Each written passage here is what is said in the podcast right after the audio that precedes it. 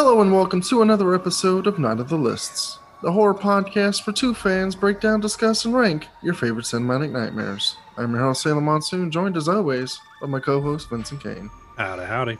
Time to break out the sunscreen and the parasol because we're diving into sun-drenched horror. So my beautiful goth babies, just stay away from this episode because it's gonna burn you. It's gonna burn your sweet porcelain skin. But for the rest of you, and who are like me and Kane, because Kane is the only person in America who can feel my pain. The sun is a bastard right now, so this episode is all about honoring that piece of shit in the sky that's eventually going to kill us. It feels every day I walk outside my house, it feels like that ep- uh, that level of Super Mario Brothers 3 when the sun just decides to come out of the sky and fucking chase Mario, which scared the shit out of me. That could have been on my list. That level scared the shit out of me. It. Like you no, just I, I, or you feel like when you get out of your uh, out of your car or your chair, you feel like uh, Philip Seymour Hoffman in uh, Red Dragon, where he's got him glued to the uh, to the wheelchair. Do you see? And you're just like trying to pull your arms up, and it just like sticks. Mhm. Like, yeah, no, thank you. Yeah, I have to 90 minute bus ride to work, 90 minutes home. So I'm sitting in the morning, it's fine. At, at when I get off of work, uh, and I don't live in a good part of town. So I live in Cracktown. So today, Where it's extra hot. yeah, no, yeah, exactly. But let's peel peel back the curtain into a sailor's life. Sitting at waiting for the bus in 145 degree heat, which what it feels like. Could cook an egg on the fucking sidewalk. Guy sitting next to me looks like an old sun-beaten, wrinkly Udo Kier playing along to songs in Italian with his harmonica. And I'm like, I want to just throw myself into in front of traffic. And I also have a box of crayons, which is unrelated. That has nothing to do with anything, but I just am carrying around a box of a lot of crayons. I have a lot of crayons. and then and while the guy was playing harmonica, the crackheads behind us were yelling at him because I guess the music was interrupting their drug doing. So that's my life. So in honor, I mean, someday we will eventually do best horror movie set in New York, which that scene right there kind of reminds me of like 1970s, 1980s Frank Henenlotter New York bullshit. But not that part of my life. The sun raping my body with its heat. That's what we're going to be discussing today. But not all the classics. I'm going to kick it over kick it over to Kane to, to tell you which ones we're not going to be talking about right now, I guess. Uh, yeah, so a couple that just because they would definitely be on this list if we were doing a definitive list, but we've also discussed them kind of ad nauseum is Texas Chainsaw Massacre, Devil's Rejects. Like those two are two that we just we've talked about enough that we love those movies. We just we're we we you know we're we're just pushing those bad boys aside. Everybody knows those would be top five easily on the list. Uh, Jaws, uh, that's kind of a, a, a given sorry that's not on our list um, and then the wicker man that's one of those it, it's a staple of the sun soaked sun drenched daytime horror it's one of the early versions of it especially it's one of the classics it just it's not a movie that sailor and i really love it's all about the ending uh, spoiler alert if you haven't seen it but it's all about the ending and uh, or um, you know, and the naked uh, voodoo dancing or whatever she's doing. Uh, that's pretty much. I would say convorting with the. Sex Uh, convorting. yeah, yeah. So you know, so those are a few that are just out there that we we've either talked about a lot or you know we we definitely want to you know Jaws is definitely uh, you know on our radar with this, and so is Wicker Man. But we we want to make sure those have been talked about or they're going to show up on other lists eventually. So some of these are just ones we wanted to discuss and give some recommendations for sun soaked, sun drenched um, horror movies because most, you know, when you think of horror, of course, you think of nighttime, you think of spooky time. That's usually when people are more scared of things, et cetera, et cetera. However, but with daytime, it's it's so it's it's a hard thing to kind of pull off with daytime horror. There's not too many of your cookie cutter jump scare type of movie night type movies with this. There's a few. I'm not saying that there's not any, but generally, and you know, anybody who, if you look at a list or if you've researched or you think of it, it's either movies similar to a Wicker Man, kind of hypnotic, you know, that tri- trippy type of movie, or it's complete brutality. Like it's one or the other. That's usually there's there's not like uh, the strangers set during the entire daytime that much. Yes there are some out there or, or it's or it's redneck type of movies that are set during daytime. But kind of the the understanding there is to me you know and sailor you can add on to this as well but no matter what the people are trying to say in their movie one nugget that is always there with a daytime horror is that violence horror whatever type of terror can happen at any moment because we don't think about bad things happening. You know nobody's like oh where's your you know the whole news thing is do you you know it's midnight. Do you know where your kids is, kids are? Nobody's like hey it's noon. It's lunchtime. Do you know where your kids are? Because people don't think about bad things happening during the day. Well these movies let us know that it you know shit can go down at any time and you need to be ready. And so that's uh, that's a little nugget with daytime horror then that's I you know and you, like I said you can you can correct me if I'm wrong Sailor but that's kind of the two categories that most daytime horror movies f- drop into. I think every one of my movies falls into that category. I mean that's what it is. And to to your point I mean I'll get to it in a second but no, nighttime is just inherently scarier because you can't see. When I was in, I mean, depending on where you live in Kansas, I was up in Kansas. I went, I mean, I was born in Kansas, but I only lived there for a little bit. But about a decade ago, I went up with my uncle to help his friend or somebody, maybe a relative I never met, uh, uh, renovate his house or some shit. I don't know what, but I was up there for like a week and it gets so fucking dark in Kansas that I cannot see like five feet, not even five feet. It's like two feet in front of me. Like I can't fucking see. And we would go ATVing and shit. And I'm like, you motherfuckers are wild because I can't see a goddamn thing. I'm gonna hit a rock or something. I know I am. And sure as fuck I did. But you it's like you can't see anything, and that's fucking scary. Like your mind just immediately starts putting shit right. in the darkness. Yep. And during the day, to me, that's not as scary, but it's scary in another way because I always think of the end of Texas Chainsaw Massacre 2 when she's losing her mind and shit, and the camera pulls back. I'm gonna say 500 feet away, you see cars passing by, mm-hmm. and I'm like, she's right there. Like people don't even understand what's happening in their backyard. Right. Oh man, that's a good one. Oh, that's a good one. That just popped into my head. That might make my cut but that's like a couple of that's like set throughout a week so i don't know if i can count that right. I'm trying to pick movies that were set within one day. Um my number four isn't but i'm trying to stay within the one day timeline. And the thing is we're not saying that these these movies have to happen all in one day and all be in the sunlight. It just primarily when most or some of the horror happens, it's set during the day, during sunlight, just so that we get that that just kind of because it's just different. You know, yeah, there's there's a lot, there's a lot more than even what I thought about. I I I was like, yeah, there's there's quite a bit, and then you start researching, it's like, man, there's a lot more than you really think about when it comes to daytime type of horror. It's just not your it's just not your go-to thing when you think about horror movies. It's always happening. It's always Jason attacking at night, not during the day. You know that kind of stuff. And so, or Freddy, of course, comes in your sleep at night, uh, or whatever it is. But throughout horror history, there's been quite a few here and there that have hit, and they're during the day. And it's just, there's just, it just adds a little. If it's done right, of course, it just adds a little something different to the horror movie.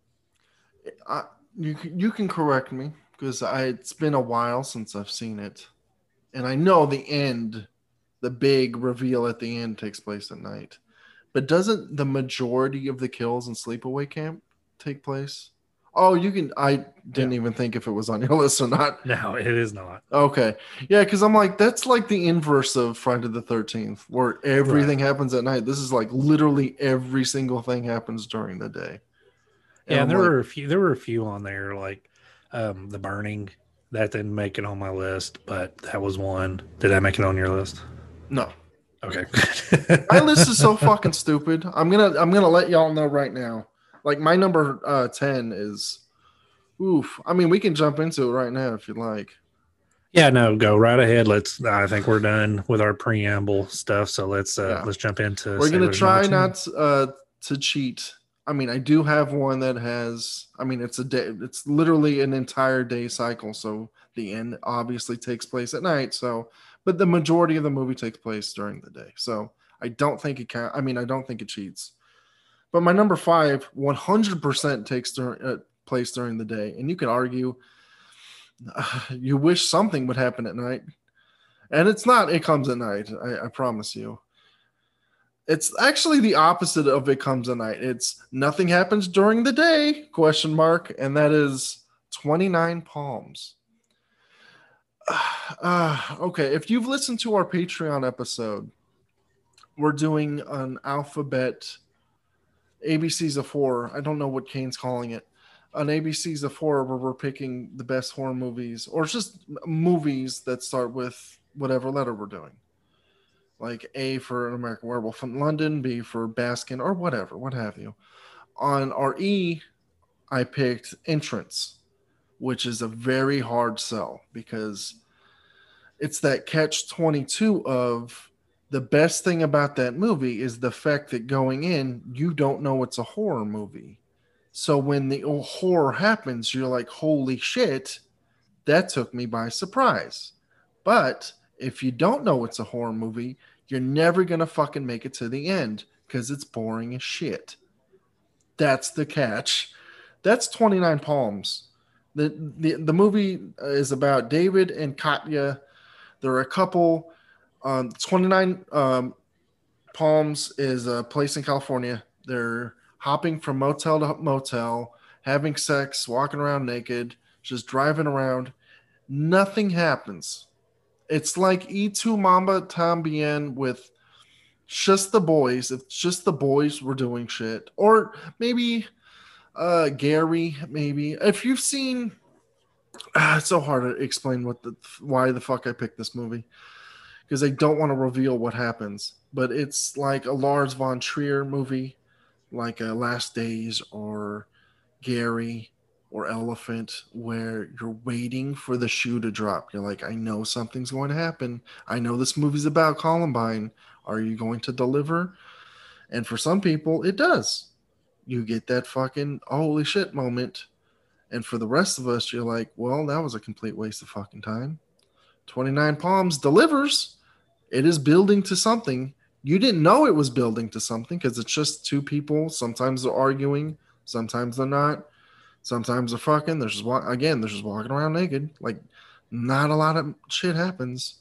Then that third act happens, and then you're like, oh, this is what that movie's about. And for some of you, this is going to be a brilliant masterpiece. For the rest of you, if you can make it through the boring slog of characters doing nothing set during the sun, it's the sun is always out, beating down on these characters. If you can get past that, I, I would say even half of you, like it's a fraction of a fraction of people are going to like this. There is no way this is this is a movie I'm recommending to 15% of our audience. The 15% of you, you're gonna fucking love this movie. And I can't compare what this movie would be. In tone, I can say it's like a Lars von Trier or like a mumblecore movie or like a Harmony Korine, like a Gummo thing. It's not weird like that, but it's like, okay, is something going to happen? Does it have anybody eating spaghetti in a bathtub? Not that type of thing, or no, yes. I mean, replace spaghetti with a naked lady and she's just yelling at her husband who's taking a piss or something. Like oh, that's okay. that's the movie. There's nothing. there's no indelible images like bunny eared kid eating spaghetti. Which man, that movie fucking sucks. But there's so many images in it. Like man, they're just burned in my head somehow. I it's again, it's not like entrance. It's like I cannot recommend this movie, but I'm like I really want people to see this movie because I know if you get to the end, you're gonna be like, holy shit, this is amazing. But man, do you have to fight against the movie? And I would say this is actually probably more eventful than entrance. It just doesn't have as good a third as that one does. But it does, it is building to something. So that's my number 10, 29 Palms. I wish I can compare it to something, but once I do, then you're going to know exactly what type of movie this is. So it's only two people. It's like the... kind, yeah. Until there's other people. I mean, they, okay, because it's like there's a cast that only has two people on IMDb. So, I mean, they're. I guess they're holding their. Okay. I mean, it's not like there's like a secret Danny Glover cameo or some shit. Like there are other people, obviously, and something okay, gotcha. may or may not happen to this couple. Uh, I mean, you could probably guess what happens. It's also not pleasant. It's not yeah. pleasant. And then where it goes from there is unpredictable. So, I mean, I wish I could start this episode off with a an, a movie that's easy recommendation, but that's the thing about horror fans. We come in all colors and stripes. You know, some of us like the brutal shit. Some of us like the slow burn. So is it similar to Eden Lake? Yeah, it is. that's okay. the that's the movie I was trying to skate around. It's exactly like Eden. Oh, okay, that's fine. Yeah, because that's after reading it, I was like, okay, Eden Lake. So if you've seen it, Eden Lake, this is. But now you know, Span- going is it Spanish or something? Well, he speaks. They speak different languages, and then they should speak French to each other because oh, neither French. Okay. Yeah, she speaks Russian. He speaks American. Neither one can understand each other, so they should speak French. But they don't gotcha. speak it very well, so they just bicker and because they don't understand each other. So that's that might be what the thesis of the movie is about. I don't know. um, I mean, clearly at the end of this movie, you're like, oh, this is about something. I just don't know what the fuck it's about. Right. So I have to go on YouTube and I'm like, okay, why did this happen? I need answers. And now that you know that it's Eden Lake, now you're going in expecting that type of movie, and it's even worse than that, probably. So, well, yeah. So it's just something to compare it to. So I always like, I always at least like something like that. So you, well, I mean, now that you're just waiting for them to get kidnapped and tortured, and I mean, now that the cat's out of the bag, the cat gets the cat stays in the bag and gets whapped against the tree. So 29 palms. Not pleasant. Not a good time. So what's okay, your number nine? Gotcha. All right. So my number nine, this is one of those mid 2000 ish horror movies. It's probably the only really cookie cutter one that I have, but I feel like it's also something that doesn't get talked about enough. And uh, it's The Ruins 2008, um, directed by Carter Smith. I, I just I've always liked this movie. It doesn't really have the jump scares. Like it feel you know it's it's very typical 2000 horror with the CGI and the the kids on spring break type of or you know a holiday in Mexico whatever.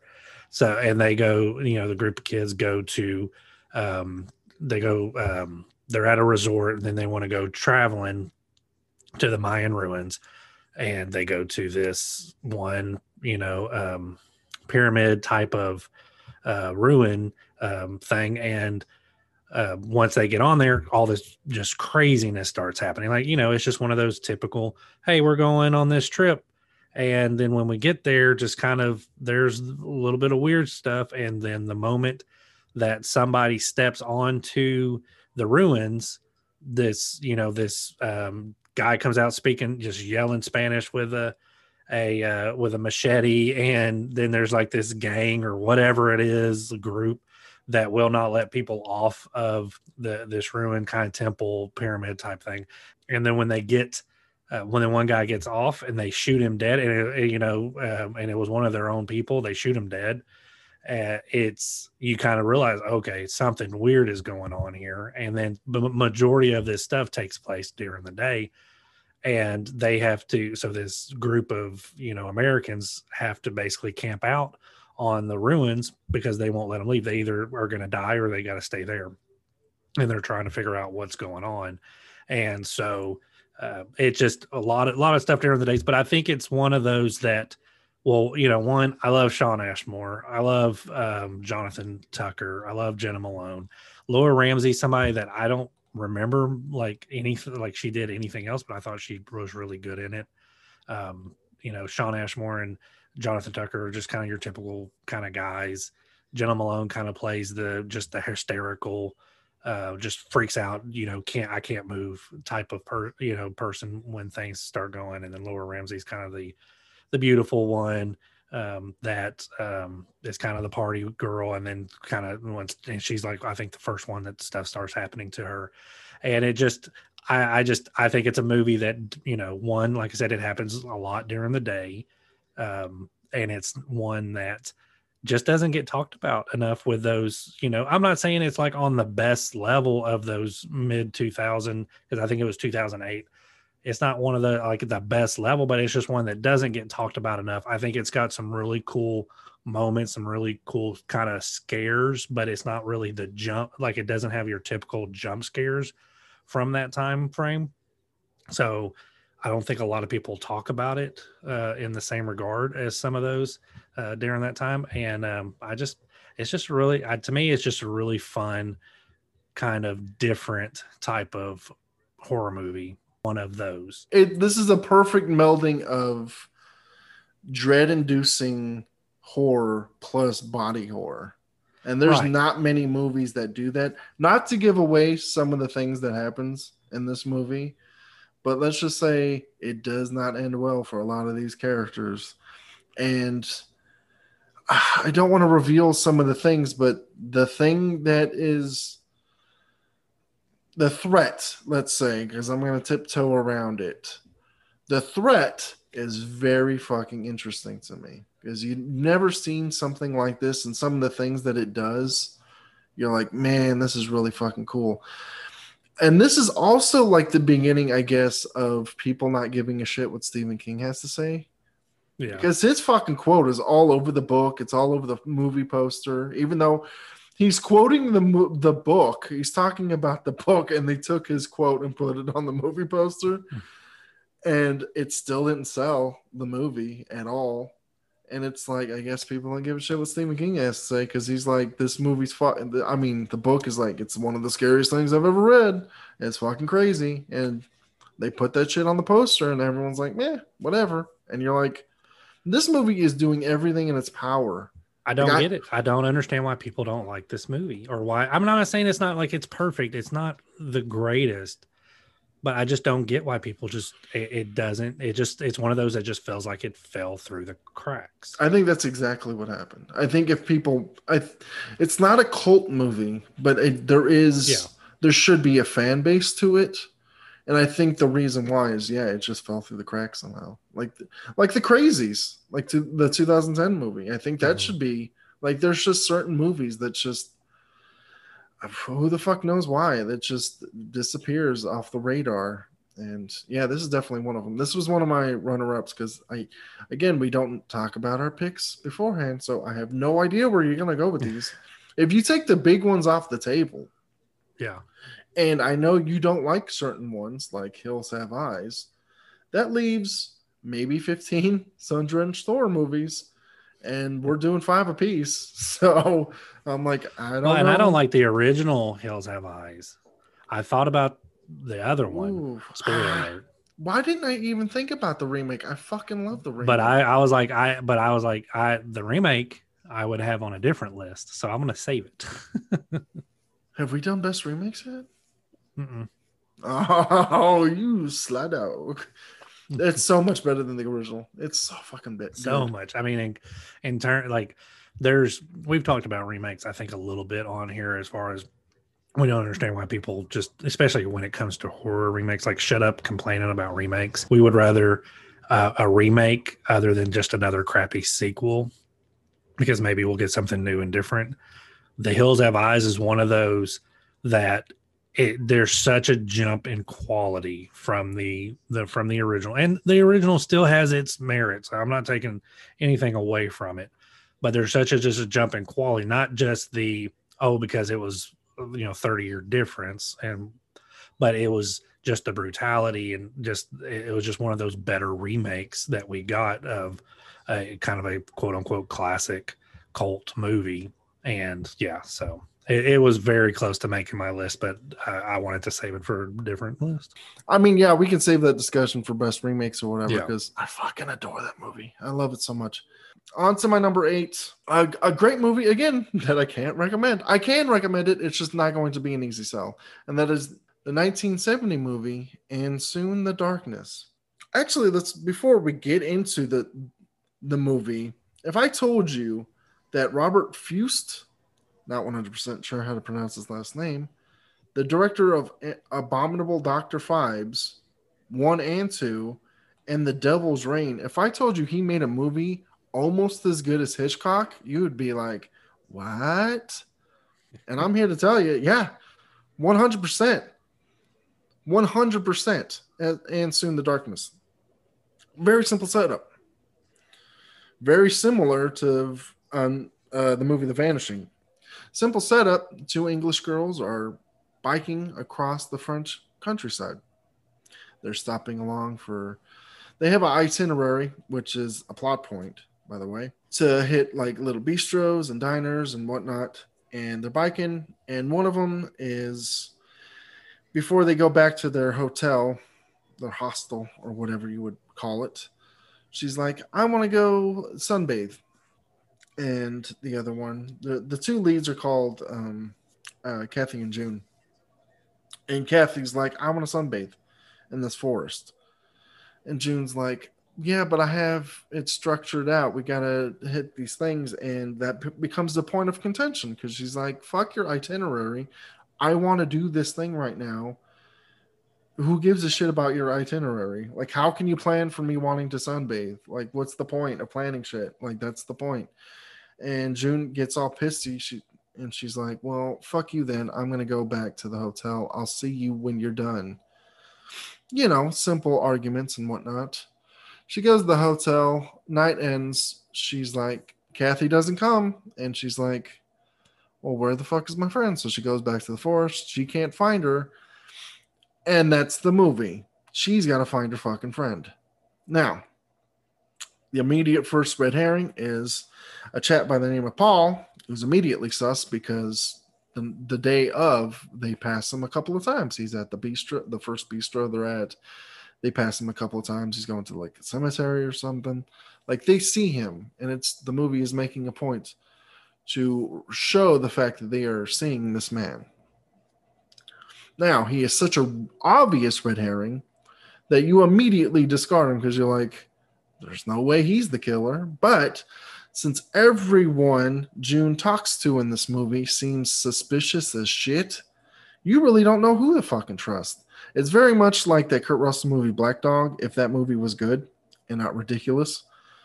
She needs to find her friend and everyone in town because this is also a, a huge plot point. Someone not too long ago, a, a girl was found raped and murdered so now she's so now there's a ticking clock element. Now my friend might be dead, and if she's not, she might be somewhere. I gotta find her.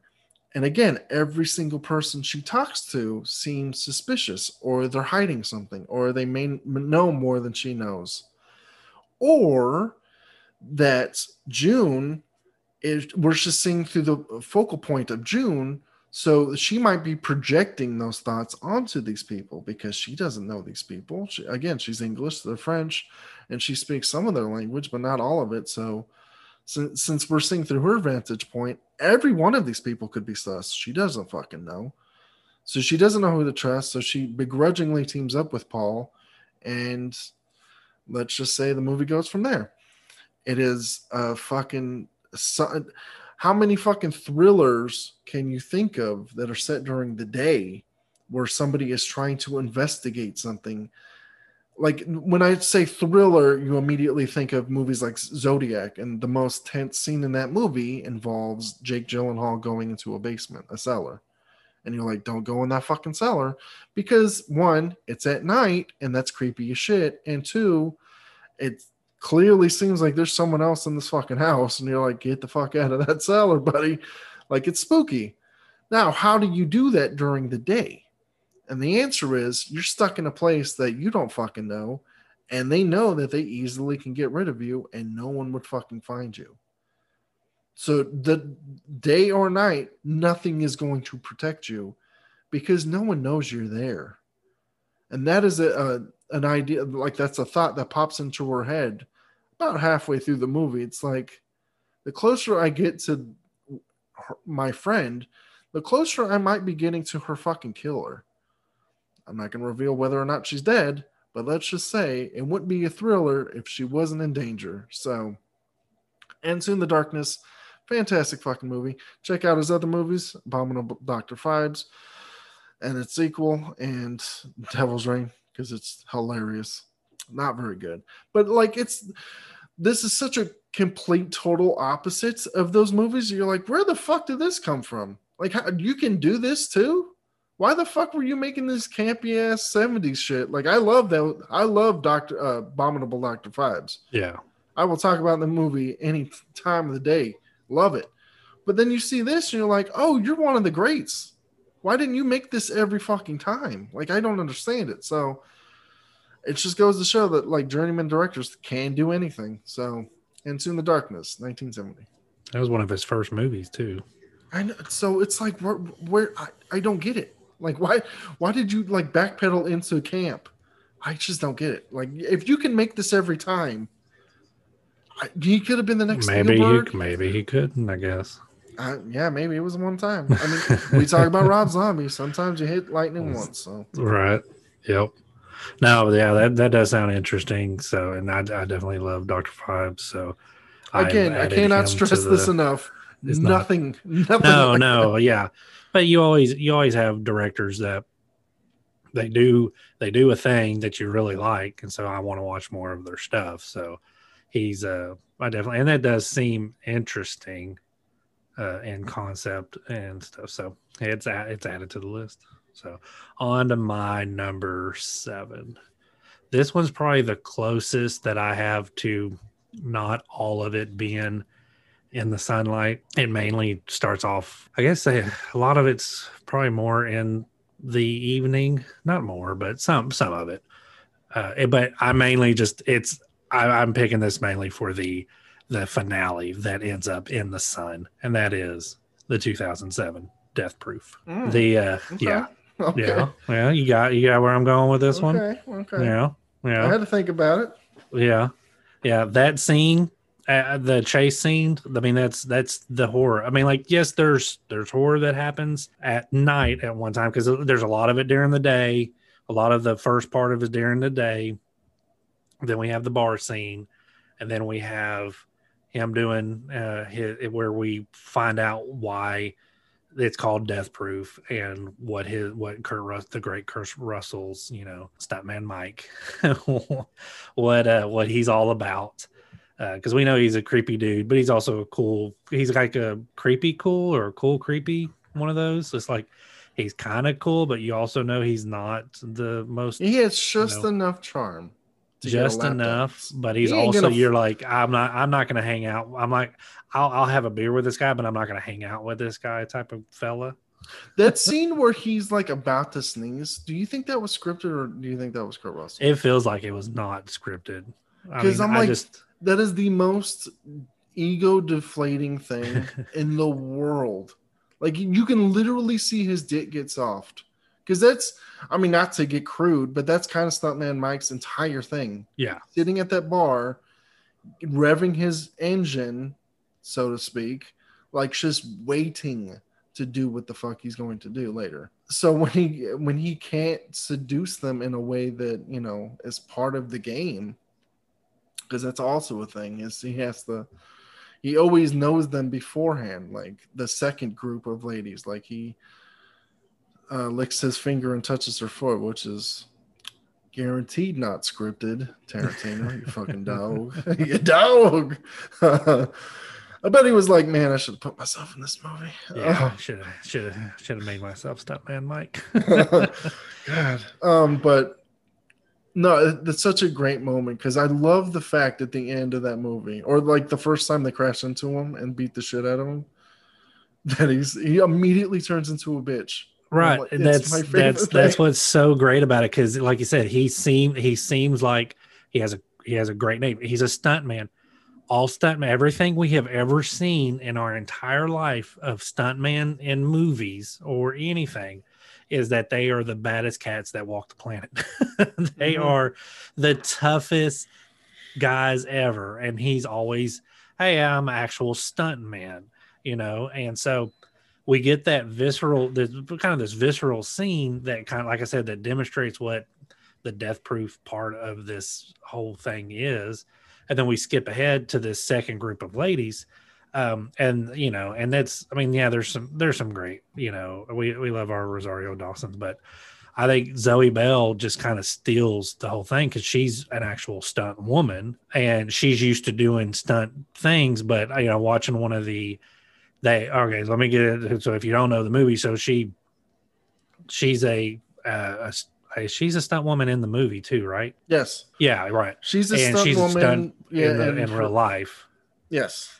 Yeah, I mean, yeah, so yeah. Tarantino was like, "You probably can't act," so I'm gonna. he wrote it for her, knowing that she was this. Have you seen the documentary? Oh, god damn it! Yeah, yeah, because yeah, that's what I was gonna get into. So, um, because she was, I think, um, Uma Thurman's stunt woman in the Kill Bills, and so she, so he had used her before, and so he had this scene where they they go and they get this really cool car, and she wants to play a game where she gets out onto, I think it's called ship's mast or whatever. So she gets out onto the hood of the car while they're driving extremely fast on this open road. Nobody else is on this road.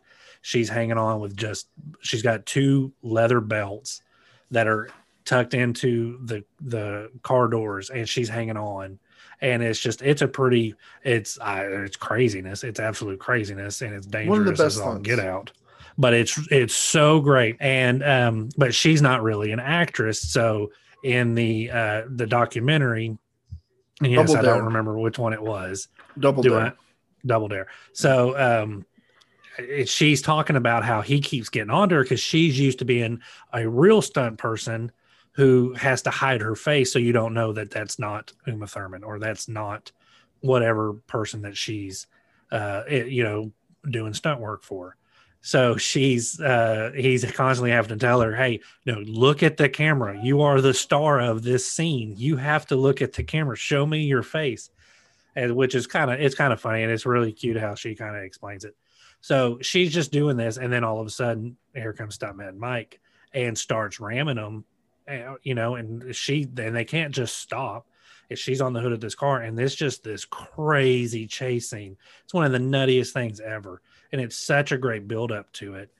And then, like Sailor alluded to, you know, when they finally get to this point and they start the four, the the three girls start beating the living crap out of him and he just automatically turns into this big the biggest bitch in the world. And it's absolutely hilarious. And that's one of those so we've talked about this on i think total recast that the reason why we love kurt russell so much. He's one of those few guys who is fine being the butt of the joke. There's not a lot of actors that would have done that type of role.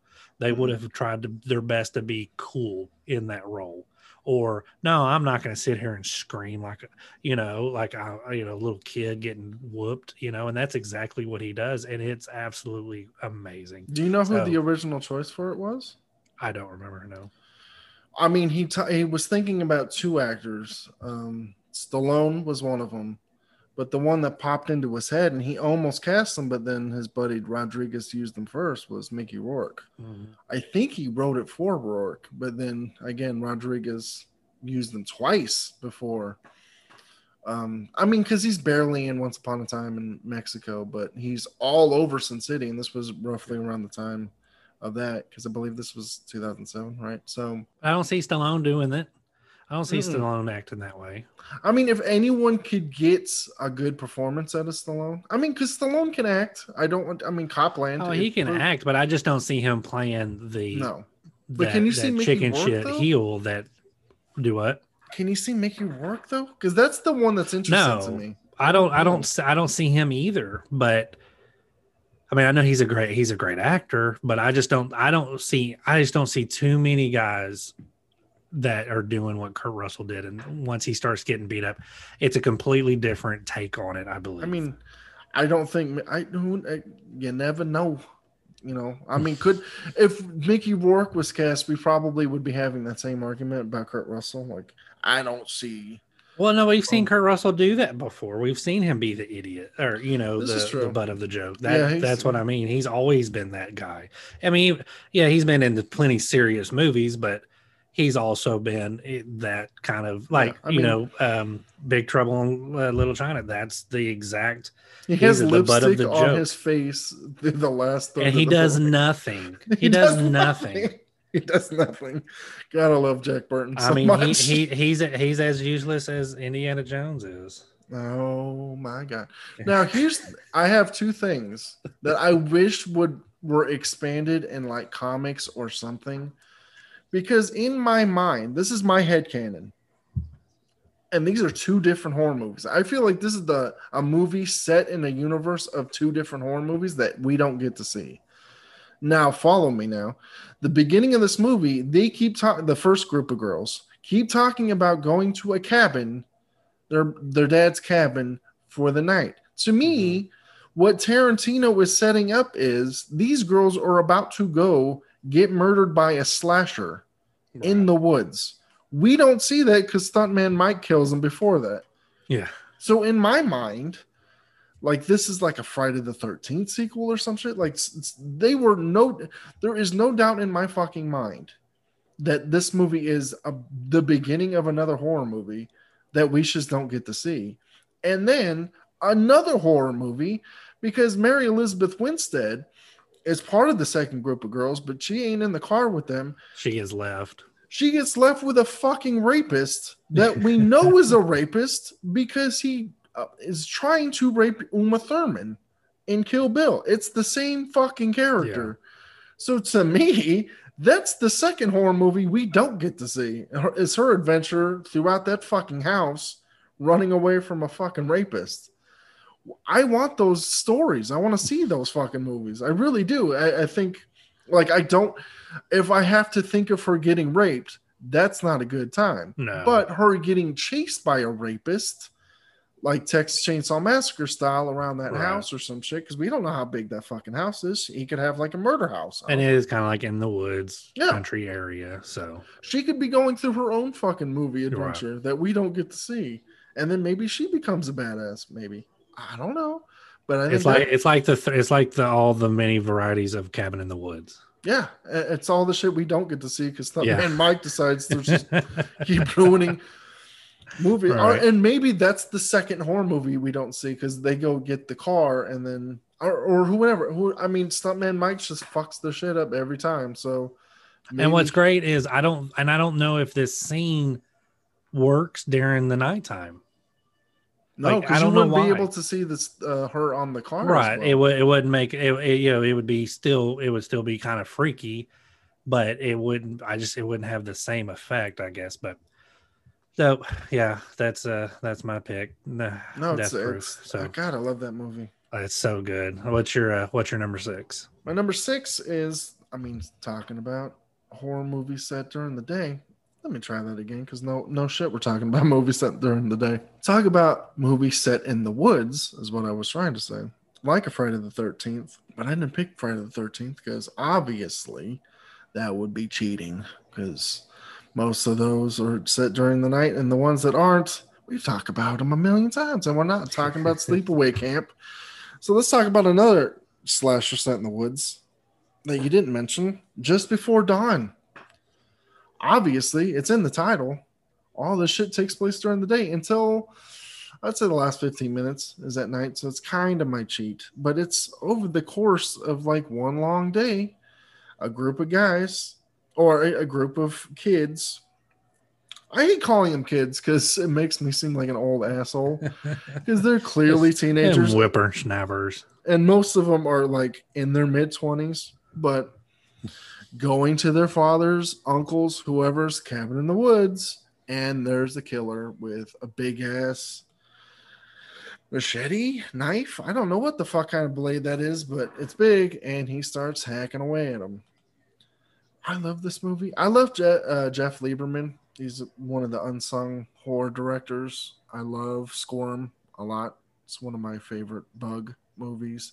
Blue Sunshine, I mentioned on the Patreon pick, which is that 70s psychedelica bullshit. That's great. It's, it's a really hard horror movie because it's like, is it really a horror movie? And you're like, yeah, I guess it is. It's kind of weird. I love it. But this is probably his best movie because I, like Kane, have a strong, strong love for just slasher set in the woods. It's easy. It's not hard to do. Like any fucking amateur asshole can do it because most of them did. You get a couple. I mean, Madman is the perfect example of you get a couple of people in the woods. You don't have to have a big set because it's in the woods. Maybe you have a house or two or a cabin.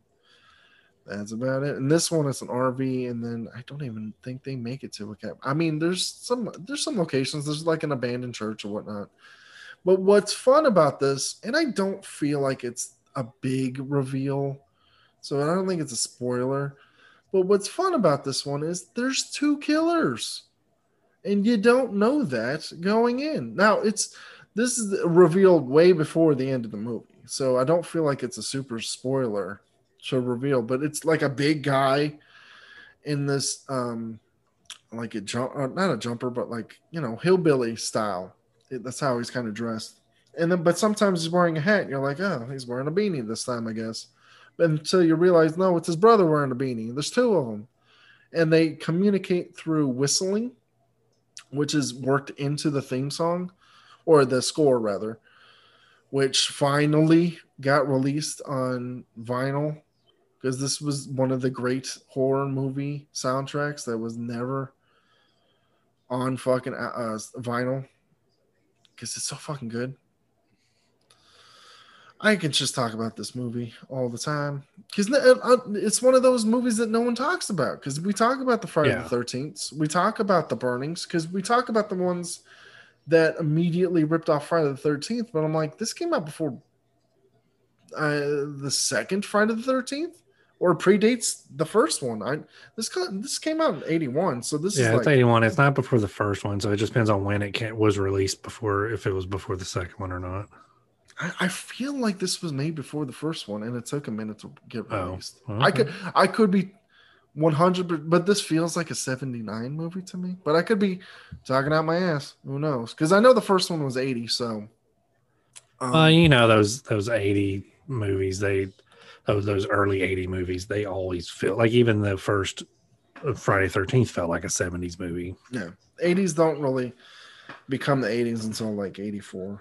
83 84. yeah 83 84 at the most yeah. Um no this is just if you've never seen this one it's do not be deterred because i quote unquote ruin the it, who gives a shit? The slasher is fine. He's not the best. There's a reason why you don't i don't even know his fucking name. Let's like call him bubba and debo. Like who, who fucking cares? Like i don't know their names because they're not that memorable Lu- i think it's luther and lucas. That's stupid. They're dumb. The mountain twins. See mountain twins that's a great fucking name yeah, like that's an actual great name, but they look stupid. They're not great. They're not that intimidating. it's the same actor. Yeah, I I I guess they must have done no because they're never on screen together. I don't think. I don't think like Jeff Lieberman's not that talented to do split screen, uh, and he's also yeah, terribly yeah, lazy. 80s, yeah, there's no way he was doing that shit. Uh, it said this was shot in uh, 1980. It just didn't say when. Ah, so um, let's say it was before. Well, let's just say it's. I don't think he was ripping off Friday the Thirteenth. It just happened to come out on the heels of that. So it's not like it's. Yeah, I don't think it's. Oh, July July 1980 it was when it was being filmed. Mm.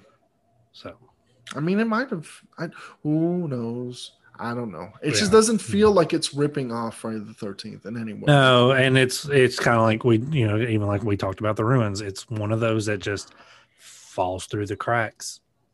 No one ever talks about it, but anybody who knows it is like, man, that's great slasher. That's what it's it's it, it's something you got to watch. If you're a slasher fan, especially an '80s slasher fan, you have to watch this freaking movie because it is it is really really good. But it's just and it's got names in about. it, so it's not like it's. I mean, George Kennedy. I know that's what's crazy about it. George Kennedy is basically Crazy Ralph, but like with a beefier. Like, don't go up there; you're all gonna die. And he even The says to harbinger. Yeah, he literally tells them, uh, it's like, just tell me your address so I can tell the cops where to get your bodies. And it's like, that is far more effective than there's a death curse. It's like, it's a death I'm not- curse. I'm not going to talk you out of this, but you motherfuckers are going to die. So just tell me where you're going because so we can get your bodies. Right. And you you should believe him because it's fucking George Kennedy.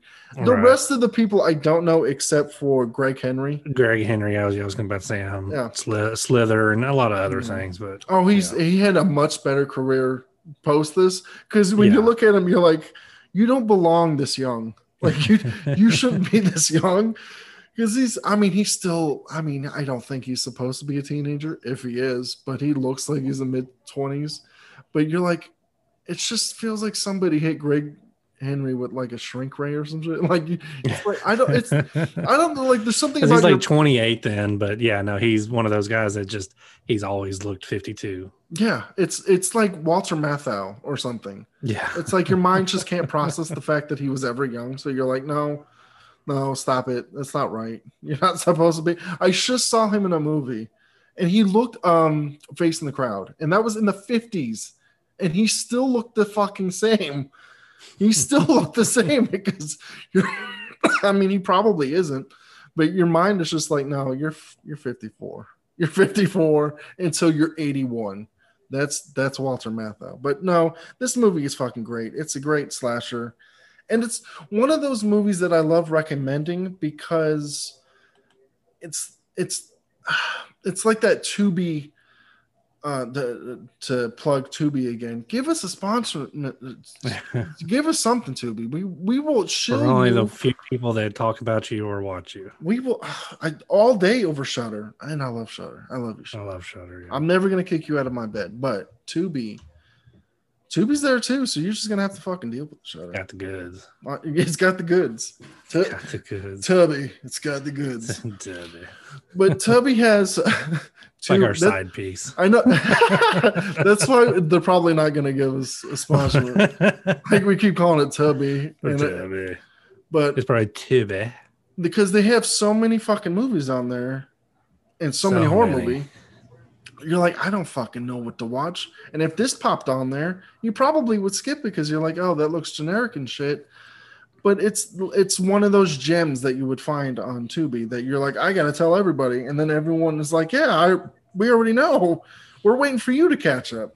So and it and it doesn't have the um the 80s VHS like grab you like that just that picture of this big guy with a machete in black that's that's it and that's not one of those it's like oh i'm gonna pull this off the wall so it's mhm. it didn't have like a lot feel like going for it unless you actually watch the movie Yeah, or I- you're just yeah, like you said, the posters trash. The george kennedy name. fan or something you know just before dawn's not really the greatest title i mean it's a good title but it's not going to hook you it's like Right. it's not like a blood beach you're like what the fuck is that Yeah. that sounds interesting or something And it's just typical. Hey, five young people venture into the backwoods Mm. of Oregon.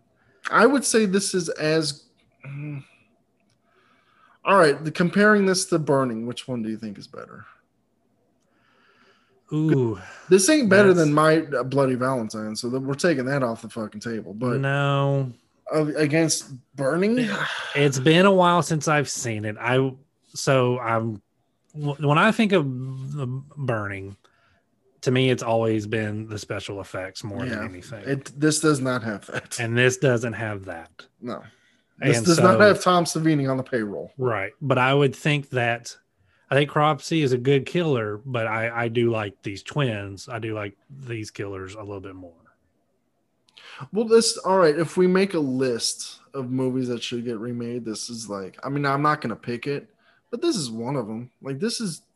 it feels like it should like the Mountain Twins. Like that's a great name. Like this feels like the movie that New Wrong Turn should have been. Like that should have been this. It's like these. From what I've heard, I haven't seen it because they got rid of the hillbillies and shit. Now they're yeah. like extremists living in the woods or some shit. Mm-hmm. That should be the Mountain Twins instead of these big doofy ass motherfuckers. They should be like the Mountain Twins. They live in the mountains. They know the woods and shit. And then the Mountain Twins are not the only people in these woods. There's also like they run across a little girl and she's like, "Oh, you need to stay away from these fuckers." And you're like, "What is this society built around these assholes?" And how like how is like it's so fucking it's just so great. It's just a great little slasher. So it's a good one. So yeah, good little recommendation out there for you. All right, so on to my number five. This is one of the few classic classic ones that uh, I have on my list. Uh, I don't know, like I said, I don't know the rest of your list, and I just want to talk about it. I don't know when we may talk. There's I could only think of maybe one, maybe two other lists that this may pop up on, but I do. It, it popped up a lot, and it it was, it was funny enough, it was one of the first ones that popped in my head because it's just all set during the day. And that's uh, 1963, Alfred Hitchcock's The Birds. Oh, that's not where I thought you were going with this. Yeah, one. yeah, yeah. See, um, I think that this is always. I was very surprised when reading about it that this was had a lot of mixed reviews when it came out. Because to me, by the time I heard about it, it just always seemed like a classic. Like it was always a classic. And you know, Tippi Hedren, she's great. I think she won like Golden Globe or nominated for it. Uh, for uh, for it, the I think the special effects were Oscar nominated, so it had had some really good stuff going for it during that time. Rod Taylor, Jessica Tandy, and like I said, of course, the great directed by the great Alfred Hitchcock. It's a great uh, cre- creature feature, um, which is about the only other you know kind of list I could kind of think about, unless you know the, the horror movies with messages, which is this all of it. Eh, you know, if you don't know what the birds are, it's just a uh, these birds. birds just start attacking people. it just starts attacking rich socialite white people, basically, is is where we go with this, and uh, so the and that's really I mean that's really it, and it's and it's it's really effective in what it does it does a really good job of that. Um, and it's you know Tippi Hedren just really carries the whole movie. And the like I said, the you go back and you watch it, it looked like real. You know, now of course it's dated and and whatnot. But did you ever see this in sense. school? No, I never saw it in school. Okay, because when I saw this in school and kids would heckle this fucking thing, and I would get so fucking mad because I'm like, you motherfuckers. I'm like, I wanted to sit them down. I'm like, how did they do this?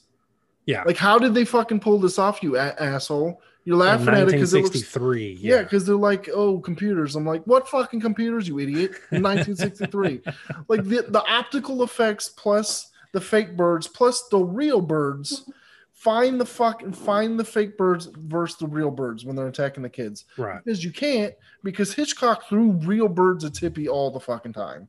he fucking tormented that poor woman. This is this is canon. I'm not making this shit up. He fucking for some reason had it out for Tippi.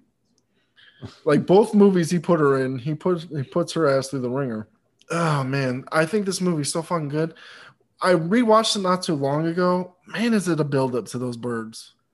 Man, is yeah. there nothing happening for like a lot? It really is. It's it's one of because all you it's one of those movies, like so many movies that we've ever seen. You forget about a lot of times. You either forget about the beginning or you forget about the end. It's all you remember is maybe the middle, or you all you remember is the the end.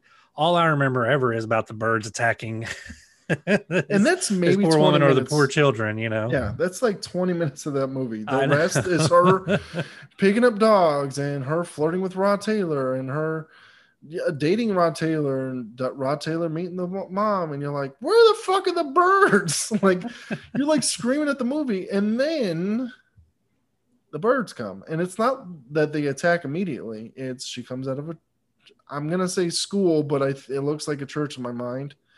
She comes out of the school and they're all on that fucking.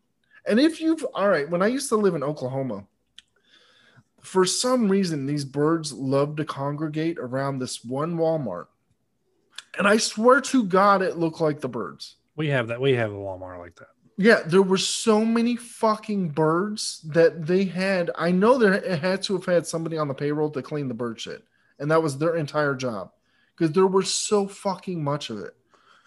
I'm, I'm not even this, this I I had pictures the, they're long gone because I haven't lived in Oklahoma in a long time, but easily thousands, easily thousands of fucking birds because it's not only were they all on top of the Walmart, they were all on the fucking telephone pole, and it looked like they were sitting on top of each other. And it's like, where? Why are you all around this fucking Walmart? But then I'm like, if they turned on us, like I, if they started pecking at me, like one bird peck, you'd be like, "Stop it, you stupid Stop. ass you bird!" You can fight off one bird, just punch it.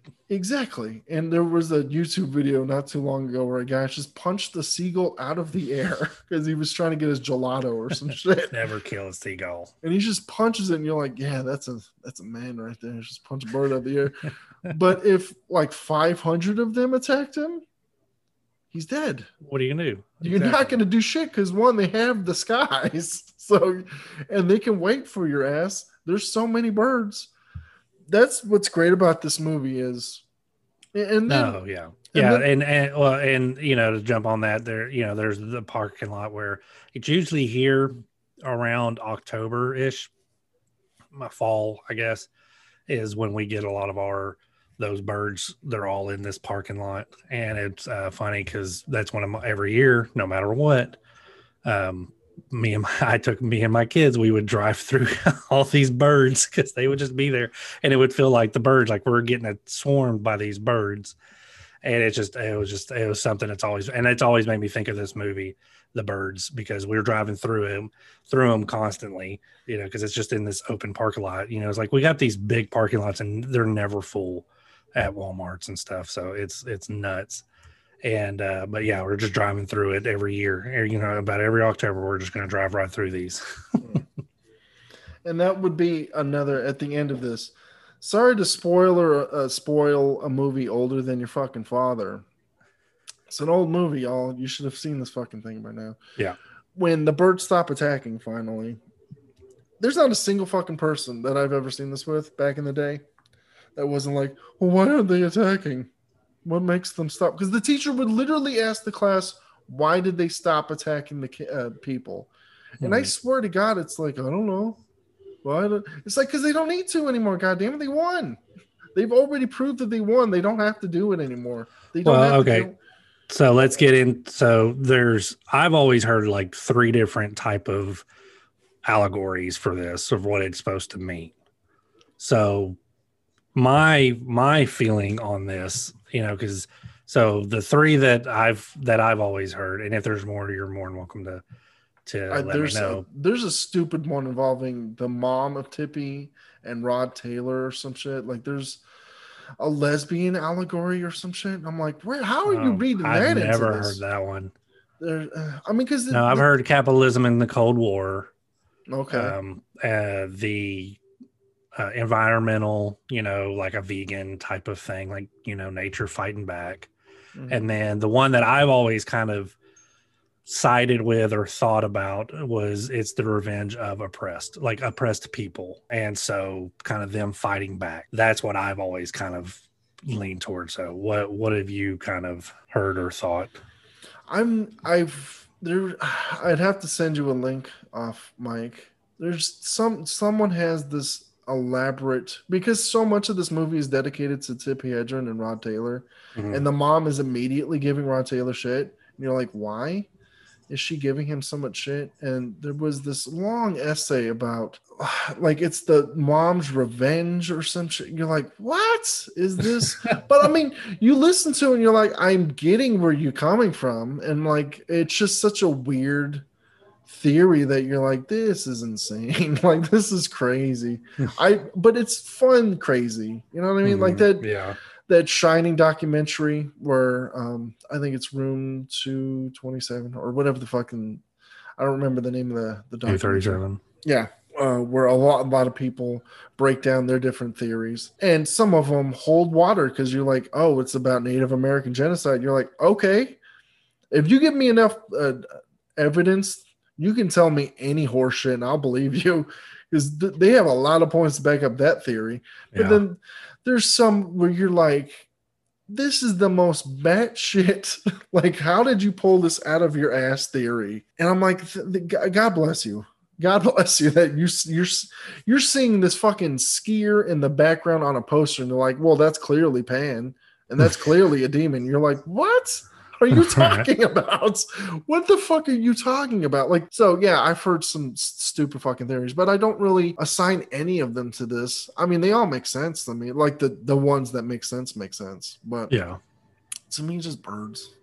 and that's and that's. I think people want to read into this because it's so sudden, and there's really no provocation. Like, there's no scene like any other movie would have had, like somebody throwing a rock at a bird or some shit, or no, it's just birds to me. There has to be a reason. I mean, like, not a reason why they did it, but a reason for it to happen. The, You know what I mean? Like, and I that just to me na- is. I mean, I guess you can say nature comes back, but it's not like to me. I just think nature wants to fight back, but it not in in a grand scheme type of thing. I just think it's like birds are like fuck it. like, stop frying us and eating us. Eh, uh, You can assign. That's why I like this is that I can assign anything to it, but I also haven't. I haven't really thought about No, it. no, and that's we've talked about this many times. Horror movie is one of the best that a social commentary or some type of commentary, you know, and you can assign ever almost any horror movie, you can assign something to something in horror movies. But I do, I do kind of like the that it's it's the revenge of the oppressed. Uh, you know, now, now it's not like a particular oppressed people or thing. It's just the power in numbers of them rising up and taking on whoever is oppressing them or whoever they want to revolt against. That what I Well, here's my question to you: Since you think it's the oppressed, why don't they keep attacking at the end? Because they've proved that they're number one. probably uh, that they they've either they've either or they made their point and then because sometimes because sometimes the oppressed doesn't win at the same time, but they kind of moved their point. They made their point. Yeah, to me, it's. I mean, no matter what I subscribe to it, it's always they've proven that they can do this whenever they fucking want. It's. I don't think the birds are going to be assholes forever. That's my head headcanon. It's not like they're just gonna. It's just like, hey, we can do this whenever the fuck we want. Remember that. Like next, right. And that's and that's the thing is power in numbers. If you know it's kind of like uh like prisons. There's the prisoners outweigh the guards or out you know outnumber the guards three times sometimes three four times the amount. And so if they really wanted to riot they could you know that type of thing. And this is kind of it's like hey we we can do this anytime we want. So get yourself in check and then you know and that's that's kind of that's just kind of my thing but uh, like i said i could hear any of them but I, I don't know what the whole lesbian thing is but that's we don't need to get in the weeds on that one I mean, it could not. It, it probably isn't lesbians. I remember it having to do with the mom.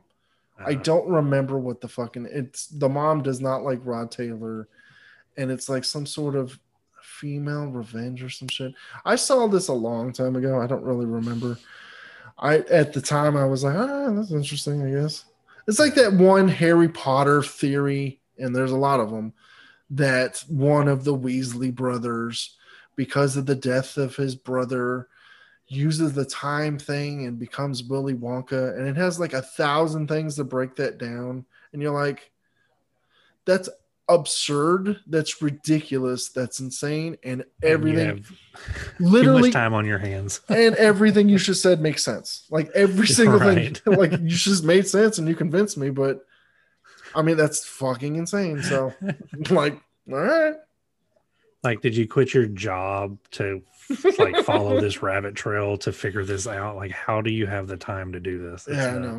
I mean, that's never.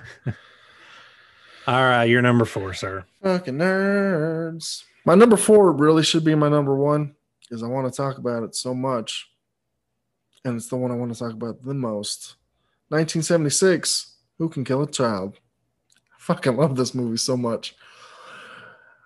It's the only video nasty to me that still retains power. All of the movies, most of the movies that were banned by the BBC, the the, the British, they cracked down, and it was a fair number. Number. Let's just say fucking number. It was a fair number of movies, about eighty-five or so, that they deemed fucking unsuitable for the eyes of the public. Um, Evil Dead was one of the big ones. Texas Chainsaw Massacre, Anthropophagus, which you watch and you're like, yeah, people probably shouldn't be watching this. Like, there's some really fucking repugnant shit in this. Who can kill a child?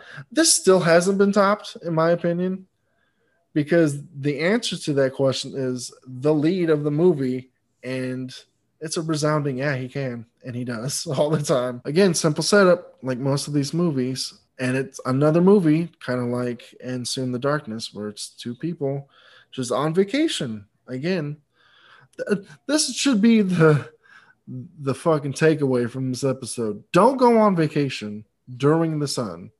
Don't do it. Alaska during the night, great. Vampires don't exist. It's fine. You're you're all right. Fucking in in a different country other than yours that you can't speak the language, don't fucking do it. But it's a, a couple and they arrive on some Spanish Mediterranean coasts. I could have sworn it was French, but it's probably Spanish because the director's Spanish. And I mean, they go to like the big parts of this Mediterranean seaside town and shit. And then they like kind of take a left and they just keep backpacking. And then they end up in a town that's deserted. And they're like, what the fuck is this? And they quickly realize that it's not abandoned, it's filled with children. And those children killed everybody there. And that's the rest of the fucking movie is them running away from these fucking children that want to kill them. That's all you really fucking need. And it delivers because it's not like Children of the Corn where you're like, none of these fucking kids are going to die. And I don't think any of the kids in Children of the Corn die, except the last one. I don't even think Yeah. Malachi dies. And even if he does, he's like a demon or some shit. So it's like, it doesn't really fucking matter. He's not really a kid at that point. The one who walks behind the roads. Yeah, these kids are not possessed. They just have bloodlust and they like killing adults. That's it. That's all they want to do. And yeah, there's like not a single taboo that this movie doesn't check.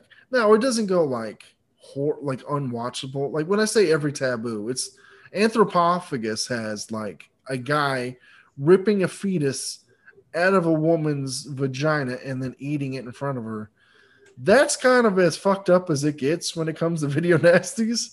It doesn't go that far, but the fact that the main character kills at least 15 kids in this, and they're young. It's not like I just said uh, just before dawn when I call those group of teenagers, those young adults. 27 year olds. yeah, when I call them children. No, these are fucking children. They are children, and he's shooting them in the head because they are going to kill them. And that's the movie. And it's amazing. Good luck finding it because no one wants to fucking release this goddamn thing. I think Mondo uh, Macabro uh, released a DVD a long time ago, but I don't think there's a Blu-ray. And if it is, it's out. It's way out of fucking print and expensive as shit. So because no one wants to touch it. No one, no one wants to touch this fucking movie filled with child murder. And I'm like, grow some balls. Okay, it it exists. It's out there. Just release the damn thing. Who can kill a child? The main character can. And so should your wallet, because this is a movie that deserves to be on your fucking shelf. It's so good. It's so fucking good. It's so good. Who can kill a child? My number four. All right. Yeah, I haven't I haven't seen that one. I've heard about it. It's been on one of the watch lists, but like you said, it's hard to find. So uh, on to my number three. This is a movie I just want been wanting to talk about. I this is one of the reasons why I even wanted to do the list. Surprised I didn't have it at number one, but another one jumped up and took overtook my number one over this one. I'm going with my number three as 2019's Ari Aster's Midsommar. I almost mentioned this when you were talking about Wicker Man. and I was like, you're not talking about this. you haven't mentioned the title of this. Hell, this movie is freak. I love this movie. It's not as good as Hereditary. We've talked about Hereditary a lot, but the, this is, yeah, it's very much it's similar to Wicker Man, but to me, this is good from beginning to end. There are, is it perfect? No. Is there some is there some things that are just kind of uh, yeah, but it's so freaking good. And I'm actually going to all... stop you and ask you: Is it okay. the theatrical cut or the director's cut? It's both. I don't know what's what. It's a movie. No, which one are you what? picking? You can't. You have to pick. Which one are you picking? Why do I have to pick one? You got to pick one. If you were going to tell somebody to watch this movie, which one? Which version would you want? Like they're both good. Yeah, I know. You're gonna tell them to watch both versions. If whichever one you get your hands on, watch it. That's right. what. You are terrible at these fucking games. All right, fair enough. Whichever version you get your hands on, watch it. I don't do that. We've already. I do not do the whole director's cut versus this as much. If it's if I like the movie, I like it. I mean, I, me, I saw it in the theater. I thought I saw the theatrical version. I loved it. Saw the director version, loved it. I think the director's cut is a much better movie. I think it, it improves all of the problems I had. But a lot of times it is. That's the case with most director's cuts. No, because I think the director's cut of uh, Halloween is terrible. I didn't say every. I said most. Uh, well, the, you understand. You understand. Most is not hundred percent. What I don't, uh, blah, blah, blah, blah, blah. what I don't understand is why there's two different cuts. Why didn't A24 just release the? I don't. I, I don't get it. It was like, already at two and a half hours. I, they're not afraid of long shit. It's not like they. It's not like they're. Ga- no matter what, whether this was three hours, two hours, whatever it's gonna be a gamble. There was no there was no way that this was going to be like a massive success for them. So they were taking a risk no matter what. So it's like just release the version of his that he fucking prefers because it fleshes out the the entire movie. It's like Wicker Man because you can never do these movies without being compared to Wicker Man. You just right. can't. Yeah. If there's a cult, guess what? Someone's gonna fucking die. Yeah. Like it, there's and, and, yeah, this movie is doing everything in its power to make you seem like the cult's not a bad guy, but you're like, no, there's something wrong with this cult. Y'all should fucking leave, you dummies. Like at a certain point, you're like, why are you still here? Like get get the fuck out of here. But no, it fleshes out the the relationship, which is crucial because the the the theatrical one really wants you to kind of like Jack Reynor's character, and I didn't at any point in that. I movie. never, I never took that from the theatrical version whatsoever. He was always a douche. He is, but I don't. If because he, it seems that. Well, I mean, in the theatrical, I mean, the director's cut, it's clearly he is trying to give a voice to both of them because he's a douchebag, but he's not entirely wrong when it comes to their fights because Danny is no, uh, yeah, she's got issues and shit. Yeah, and, I saw and I saw that in the theatrical. Yeah, she's she's yeah. also she's you know got she's got issues and, and it's issues, yeah, and it's not easy for him to navigate. Un- uh, understandable how he navigates them. He's wrong, and what happens to him is definitely wrong because most of the shit doesn't he doesn't deserve. But the uh, the director's cut really fucking I don't know. It really hammers home because it's not most directors' cuts want to like add in these fucking moments of like I don't know action or gore or some shit. Like, oh, this is the cut we didn't get to show you because the the censors made me cut out. It's like there's not a single new scene of blood or guts or anything. It's 20 more minutes of them talking. And it's the most compelling shit because that's the crux of this movie. It's the backbone.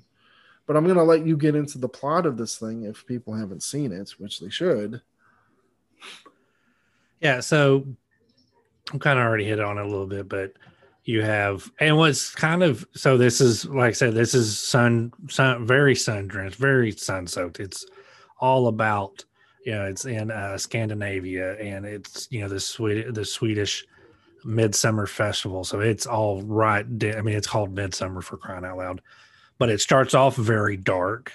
It like what happens at the very beginning is not only what happens is dark, but it hap- happens in the dark, and then it kind of then we get into this just bright everything being silent. Yeah, there's yeah, it's over a few couple of days, and there's some things that happen at night, but the majority of it happens during the day and the most of the stuff that pushes this forward. But so you've got something tragic happens to Danny, which is played brilliantly by Florence Pugh. We love her, and uh, she, eh, you know, with uh, Christian, uh, her boyfriend, they kind of he's wanting to break up with her basically.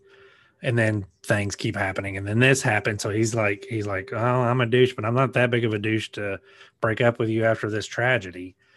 And then all of a sudden she he she gets invited onto this trip that she originally wasn't supposed to go on. And once we get there you kind of like okay something like sailor said something is weird going on with this this village cult type of thing. And the moment the moment she gets there it's just nuts. And then there's these things that Ari Aster does similar to hereditary where you when you this is one of those movies where you watch the movie and then you when you go back to rewatch the movie you're not watching the movie you're watching the behind the movie. Like what is happening in the background what what does this what does this mean? What did that mean? Oh i didn't see this. Oh i didn't notice that. That type of stuff. Like when we get to the part where the the kind of the climactic part and you see these um the trees and the mountains kind of swaying in the back it, it's very disorienting that you may not pick up on right away but eventually you do or you don't. Like once you notice it it's like okay i notice it but it doesn't distract from anything and there's all these different things and it's just like everybody in the this paintings movie, and the the paint the paintings murals. right there's paintings and then there's just there's a lot of there's a lot of um, things that are misdirecting. You know, it, it, seems like there are some red herrings here and there of what's going to go on, what's going to happen. And then you go back. What's crazy is, yeah, you go back down the paintings and murals that you see, and then you start realizing that um, Christian's lemonade thing is a different color than other people's. mm-hmm. And it's funny how many people I've talked to, and they're like, "Oh, I didn't even notice that." Yeah, you know, it's like you. It's you when you go watch an Ari Aster movie, you've got to be watching everything. You can't just watch what's. You want to tell the people at home why it's a different color? You want no, to tell them why? I want, I want them to go figure out because you know how many people have, have seen this movie and be like, I don't know why was his why was it a different color? And they're gonna go find back and be, like, oh my gosh, that's disgusting. But and everybody in this movie is, I mean, you know, um, William Jackson Harper. Uh, Jack Reynor, and that's he's the Christian, he's the douche boyfriend, and he does such a good job. Like the, he's he, great. It, he's really good, and people, it's one. Of, he's one of those guys that that probably when you watch the movie, you don't like him because of it, and it's like, well, that's he's doing his job really well. Will Poulter is kind of the the comic relief kind of guy uh, of it um, and there's not too much. There's it's it's there's it's kind of a he's a believable comedic relief. Yeah, because he's also kind of yeah he's also kind of like yeah something's weird, something is odd, but also at the same time he can't stand Danny. He's like why did she have to come and you know he's that he's that he's, he's also a, a douche. he's, he's also, a douche. douche. He's the reason why he's friends with Christian, but and then there's some really violent gory stuff and then there's just some really trippy stuff and but the story is so good. But it's just it's one of the and it's one of the most beautiful movies that i've ever seen. Just just absolutely beautiful. The whole and everybody's seen it whether you and it, it doesn't give it away but you've seen the florence pugh um in with the flowers all around her. Just it's just beautiful. And so I, I it's one of my absolute favorite daytime. It's one of my favorite movies, but daytime sun scorched type of movies, horror movies, just absolutely brilliant. It's a great movie. I really wish it had an. I mean, it's not going to have an ending as good as Wicker Man. No. Few films do. If and if they a, did, it would have been. And they would have been. It would have been. Oh, you just ripped off Wicker Man, just you know, step by step, and so. But it, it still has a really good ending. I love the ending. I love the ending too because it's radically different than Wicker Mhm. Man, and it's not to give it away or the ending to Wicker Man. Which, come on, you should know the ending to Wicker Man by now, but it's the exact opposite. If you think about it thematically, you're like, it's the exact opposite of the Wicker Man. But it's there's another cult movie that I don't want to reveal the name of because it's kind of a hidden cult movie. I mean, there's three of them. That's Wicker Man, this one, and then the other one, which I can't name. But if it had an ending as good as that movie, then this would be as good as Hereditary to me. I think it's just missing that ending. There's some Yeah. other things, but no, it's it's still a fucking top notch movie to me. This is, I, it, uh, it's just a give me give me all the Ari Aster. Just I Yes. want I want every I just I want a movie from him every year. Just please, but I also at the same time I want it. You know, I cannot wait for his his nightmare comedy with Joaquin Phoenix.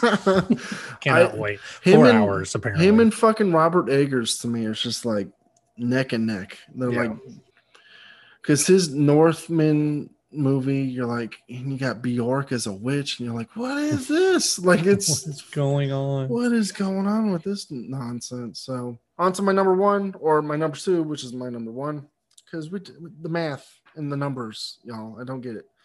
1975, Race with the Devil, another cult movie and another movie involving a uh, group on vacation. So it kind of brings it all together into a beautiful package. Fucking amazing movie. And we just mentioned movies that should get remade. This movie has been tr- uh, about to be remade for 15 years. There has been so many hands on this property. So many people have tried to remake it for a gr- good reason. It's amazing. It's for it's two couples, four people.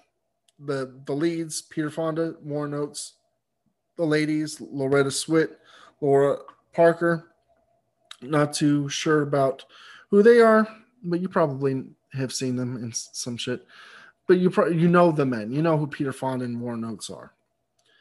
They're on vacation on an RV from Texas to Colorado, and while they're are um, ATVing or motorbiking around or some shit, because they're in the desert, um, they run across a satanic ritual, and they're like freaking the fuck out because they're like, "What the fuck did we just witness?" Don't like that. So the next day, they go to the sheriff, R.G. Armstrong, who you do know. You've seen him in a million things. He's got the face of a prune, which is why they picked him for prune face and Dick Tracy. He comes down, he investigates it, and he's like, I don't see no devil worship here. I don't know what the fuck. And then for the rest of the movie, they feel, as do the audience, like there's someone looking over their shoulder. Like, hey, you saw something you shouldn't have seen. Now we're going to fuck with you. No matter where they go, because they immediately get, they're not dumb. These characters are not fucking stupid. They immediately leave. They uh, get the sheriff and they're like, hey, a woman was most likely killed. We don't know if it was a music video or whatever movie, or they're trying to justify to themselves that it wasn't a satanic ritual, but they're like, hey, we don't know what the fuck happened, but a woman might be in danger. So they contact the sheriff. The sheriff's like, no, but, and, he doesn't say it in a menacing way, but he kind of insinuates, like, hey, y'all should just move on, get out of this town. And they do. They're not stupid. They don't fuck with the locals. It's not like deliverance or anything. They don't fuck with the locals. They just move on. But every time they go to a hotel or a motel or wherever they're going, they just feel like there's there's a scene where they go to a public pool and Peter Fonda and Warren Oates are just laying there while the, ladies are swimming.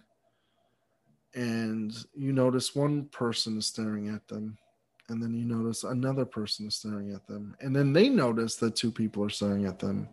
And then they look around, and most of the people at the pool are staring at them, and they're like, "We should probably leave." So it's one of those where you're like, you don't know it's like a paranoia thriller. You don't know if someone is actually after them or it's just in their fucking minds. Like it, it could be nothing. I mean, they definitely saw something, but they're not 100% sure. Nor are you. I mean, you saw like a, a cross and you saw some hoods and you saw a lady, but that could have been an orgy, could have been anything. You don't know. But the the further the movie progresses, it quickly becomes Mad Max with Satanists. Now, I don't want to oversell what this movie is, but that's basically what this movie fucking turns into is Mad Max with Satanists. So instead of a, a bunch of leather daddy punks going after him for fucking gas or whatever, it's Satanists. Now, you would think that that would be a spoiler because I'm, I'm tipping the hat to, yeah, there's Satanists after him.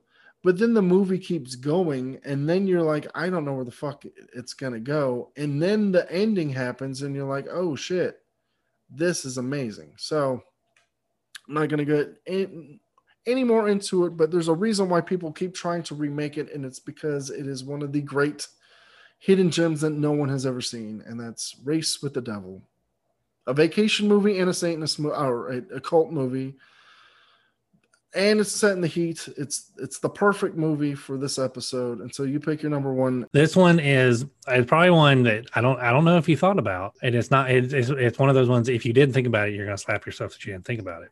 But it is definitely one that we haven't talked about.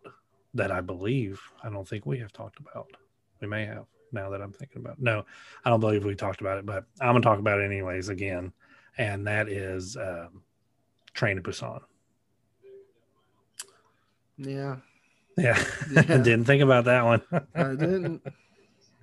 It's completely set during the day. So it's a uh, a South Korean, just brilliant South Korean horror movie. They make some of the best. Go if you just look up best South Korean horror movies. That is probably something we will do, a list we will definitely do sometime down the road. It probably will be on there, most likely. But it is a it's sun drenched, sun soaked completely during the day. It also has zombies and it's close quarters on a train. It's a very simple setup. Horrible father spending time with his kid. They're on a train. Somebody gets infected. Next thing you know, when that person gets affected, they bite somebody they immediately turn. This is no Walking Dead where it may take three days before they may turn turn into a zombie. No, it is immediate, and they are vicious. Some of the most vicious zombies there are, and they, it's just, and you're on a train that can't stop. So where do you go? It's absolutely just white knuckle, just craziness. And there's every time there is an option to get out or try to stop it or do something, there's a reason why that doesn't work. And you just keep going. And it's just this South Korean, they have this ability to one, bring the horror, but they also know how to integrate just great characters and great emotion. And one of the best characters, one of our favorite characters, uh, Mr. Um, Ma Dong-seok. I don't know how you say it. I'm not a good. I'm, we we we don't do names. We've always said that. Uh, but Songwei um, in the in the movie is absolutely one of the greatest characters in movie history. He, so he's so he's so he's not only is he badass, but he's like a big cuddly bear that kicks ass at the same time. Did you like know he turned down John Wick three? I did not know that. The bald guy that's the the main antagonist, I guess. He's kind of like John Wick's friend, kind of. Oh, okay.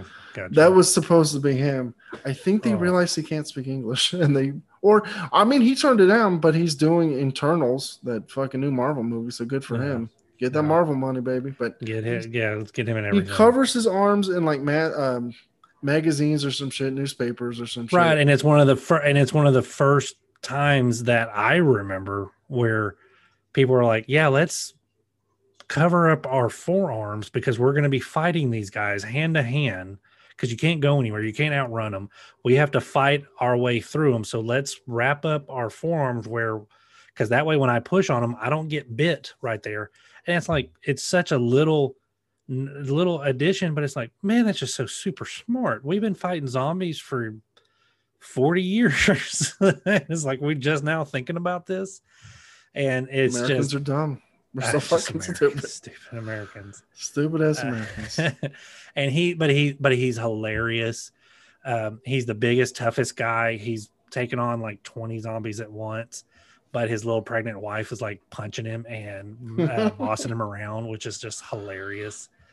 And uh, and he just he he's he's such a great character. Everybody in this is really great. Even the guys, the the the bad guy. There's always a bad guy in these movies. He's one of the worst guys ever. You hate him with all your heart, Mr. Businessman. And then you know you don't really like the dad, but the dad he, he does a really good job. Uh, all the actors, even the even the kid, the, the little kid is I like great. that. I mean, I get that he's supposed to be like not the best dad, but since I am so always against children, always I will always take the side of a parent, and I'm like, he's doing the best he can. Like he's not a great parent, He's but not doing the best he can though. I mean, the kid ain't He great. bought the kid the same present two times in a row, the same exact present. No, you are not a good parent. Sorry, you're He's not try- doing the Hey. best you can. Here's the thing. That kid ain't great either. Let's put that shit on front street. she ain't the fucking bet. She ain't she ain't she ain't no fucking I'm trying Well, to when you have a bad parent, you have bad kids. I It's, mean, it's pretty you're simple. not wrong. I'm trying to think of a good kid. I'm like, she's no Dennis the Menace, but she, that's a bad kid So I can't think of a good kid. What's a good kid in a movie? Like I literally am drawing a blank. She's no Wednesday Addams. I get like I don't I can't think of a good kid. My girl? Yeah, she's not my girl. I don't know. Not my no Macaulay Culkin. Macaulay Culkin. Yeah. Fuck it. Yeah. No, but if you haven't seen this, and I know so subtitles, uh, it, it's not that hard to, And to do do not you fucking lazy. There is a dubbed version. You Don't lazy assholes. I mean, it doesn't detract from the movie, but it's like, don't just fucking read, you lazy assholes. and it's not even that much to read and No, it's it's it's one of those that you're not missing any you're not missing much when when they're talking just watch what is going on No, the you're- you're emotionality you will Oh. literally get most of this fucking plot just by watching Yeah. it. yeah Like a child would get yeah. like she's like, yeah, the same present again. Like she, a child would understand like through body motion or like body, um, not body motion, body language. That Mhm. that that child is not happy with that toy. Like, like anyone could pick this up. yeah And no and it's and it's smart like like i said every time there is a way okay this is over there's a legitimate reason why this has to keep going and they have to stay on this train yeah, It's like just get off the train when it stops. Okay, well we figured that out. Now you have to get back on this train and you have to keep going down this line to figure out what the next option is.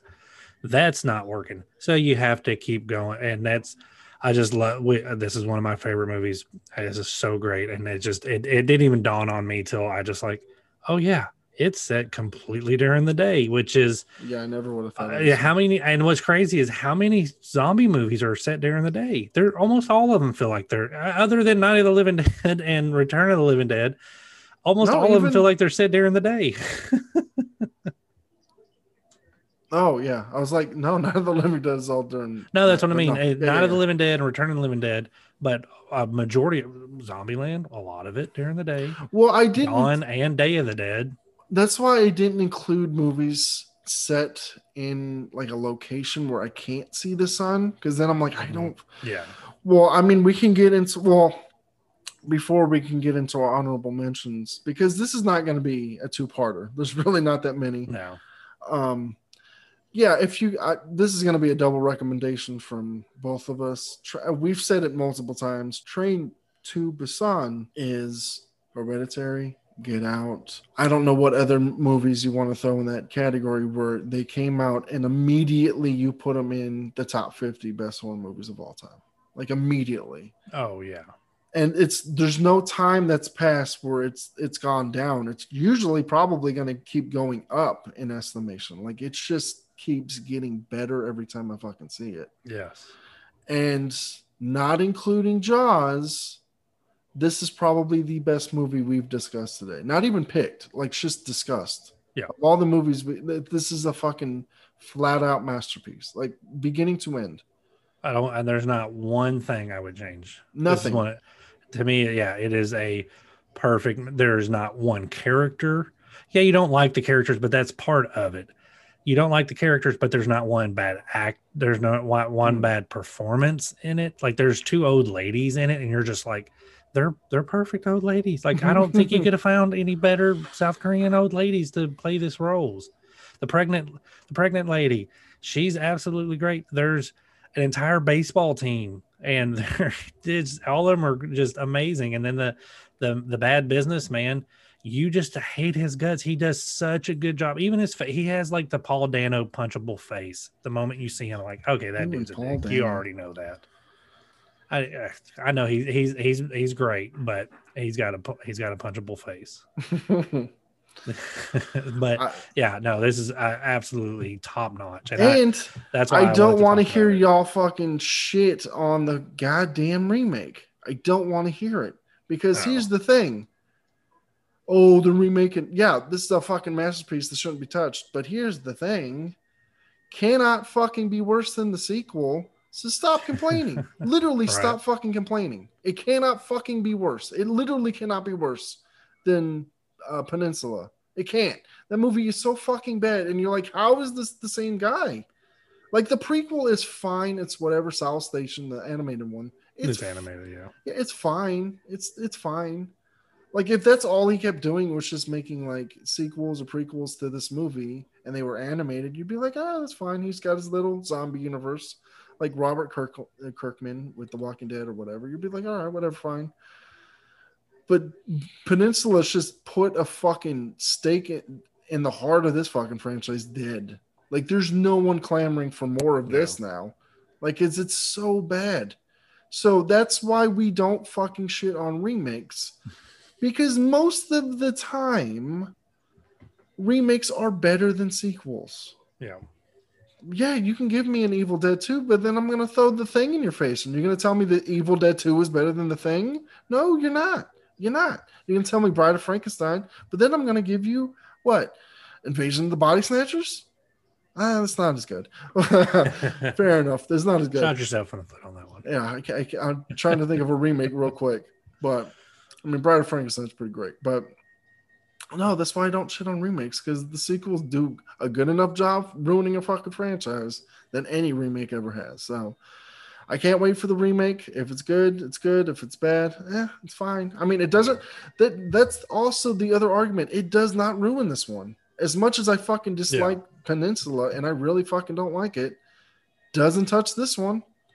Jaws the Revenge doesn't fucking touch Jaws. Like it doesn't hurt it in any way. I Right. just pretend it doesn't exist. As does Michael Caine. We just sit in ignorance and go, nope, that doesn't exist. So Train to Busan, more than any of the movies that we've read, because you've probably already seen that. Watch Just Before Dawn and then see Train to Busan. Because you, yeah. you're not going to see train uh, some of these movies on my list if I don't fucking point them to. to Right. To Busan. That's every critic like gave it a hand job. Like because you can't not, you can't not say this is one of the best, unless And the you- only reason why people wouldn't that don't talk about it are people who don't want to read subtitles. That's that's the that's your only excuse. This is an amazing movie. So Mhm. just stop it. just like I perfect. I, wouldn't even just- say amazing. Perfect movie. No, that's what I mean. Yeah, perfect. Like Beginning there's boom. So All right. go and watch Train to Busan. Well, my first honorable mention is the only loosey goosey technicality, which would be sunshine. Because you're talking about sun drenched tour, that technically doesn't mean you have to be on Earth. Sunshine is literally in basking in the sun of the sun throughout the entire fucking movie. It, it- the movie is about trying to reignite the sun. Every shot has the sun in it. Like the sun is all over that goddamn spaceship. So technically it counts. It's just the horror parts of that movie are trash. So I mean, I want to talk about it, but we'll save it for another list down the line. I also uh, thought about reflecting skin, Yeah. which I'm not super hot on. No. Like the only thing I remember about that movie is the kid blowing up frogs, Mhm. and I really want to rewatch it because it seems like it's probably a weird vampire movie. Like that's because his other movie, um, Passion Dark. Uh, what is it? Oh, fucking the Brendan Fraser movie with Viggo Mortensen. It's like uh, Noon of the Passion Dark. Oh, whatever. I don't. It's got a stupid fucking title. That's kind of about a like a witch. Like his movie, Philip uh, Ridley is like Terrence Malick, but like if Terrence Malick made horror movies, like they're beautifully shot movies where you're like nothing is happening, but I like what I'm looking at. I just wish I understood what the fuck what is the point? Like what is the point of this? What is the point of reflecting skin? And I don't I don't know. I have to see it again, but I don't really want to. I don't really want to, but there's something there. I know there is. There's got to be. There's got to be something there. But I thought about that one. Parents is the one that popped into my head while we were talking because I'm like I can't I don't 100% know if some of the horror is at night, but I know a lot of it is during the day. But since it's in the house, I don't know. Like I don't know. So, but that's a really fun um, horror comedy with Randy Quaid. That'll pop up on another list. Thought of the zombie movie Fido, Cujo popped into my head. Yeah, Cujo. Dark August, and then Wake in Fright, which barely counts as horror. Yeah, like it's it's on Shudder, but I'm like, ah, I mean, yeah, if I, it, I, don't, it, I don't even know why it counts as horror to me. I, I mean, if you consider Australia to be hell, then yeah, this could yeah. be like Event Horizon. right. It, I mean, Donald Pleasence does kind of feel like the devil in it, just fucking yeah, with him. There's right. But it's and not. Yeah, it's not really horror. So. Yeah, I mean, there's a lot. I, I mean, there's I think funny games. Um, trying to think, you know, Hostel. I mean, there's there's a lot out there, but none that I really thought that would be I would throw on the list. I cannot uh, believe last, Hitcher last house on the one. left. You know, there it seems like a lot of the rape revenge movies happen during the day. Like Revenge was yeah. pretty much during the day. So yeah, so nope, good list. You ready to run them down? Well, speaking of rape revenge, let's go to number 10, 29 Palms, 2003. Number nine, The Ruins, 2008. Number eight, and Soon the Darkness, 1970. Number seven, Death Proof, 2007. Number six, Just Before Dawn, 1981. Number five, The Birds, 1963. Number four, Who Can Kill a Child, 1976. Number three, Midsommar, 2019. Number two, Race with the Devil, 1975. And number one, Train to Busan, 2016. That's our list. If you agree or disagree, hit us up at screenagewasteland.com or Twitter and Instagram at Night of the Lists. Email at night of the list at gmail.com. And if you want to listen to more of us talking, just throw some more coin over at patreon.com slash NOTL. That was the list and that was the episode. But before we go, don't forget to all hell trash. All hell trash.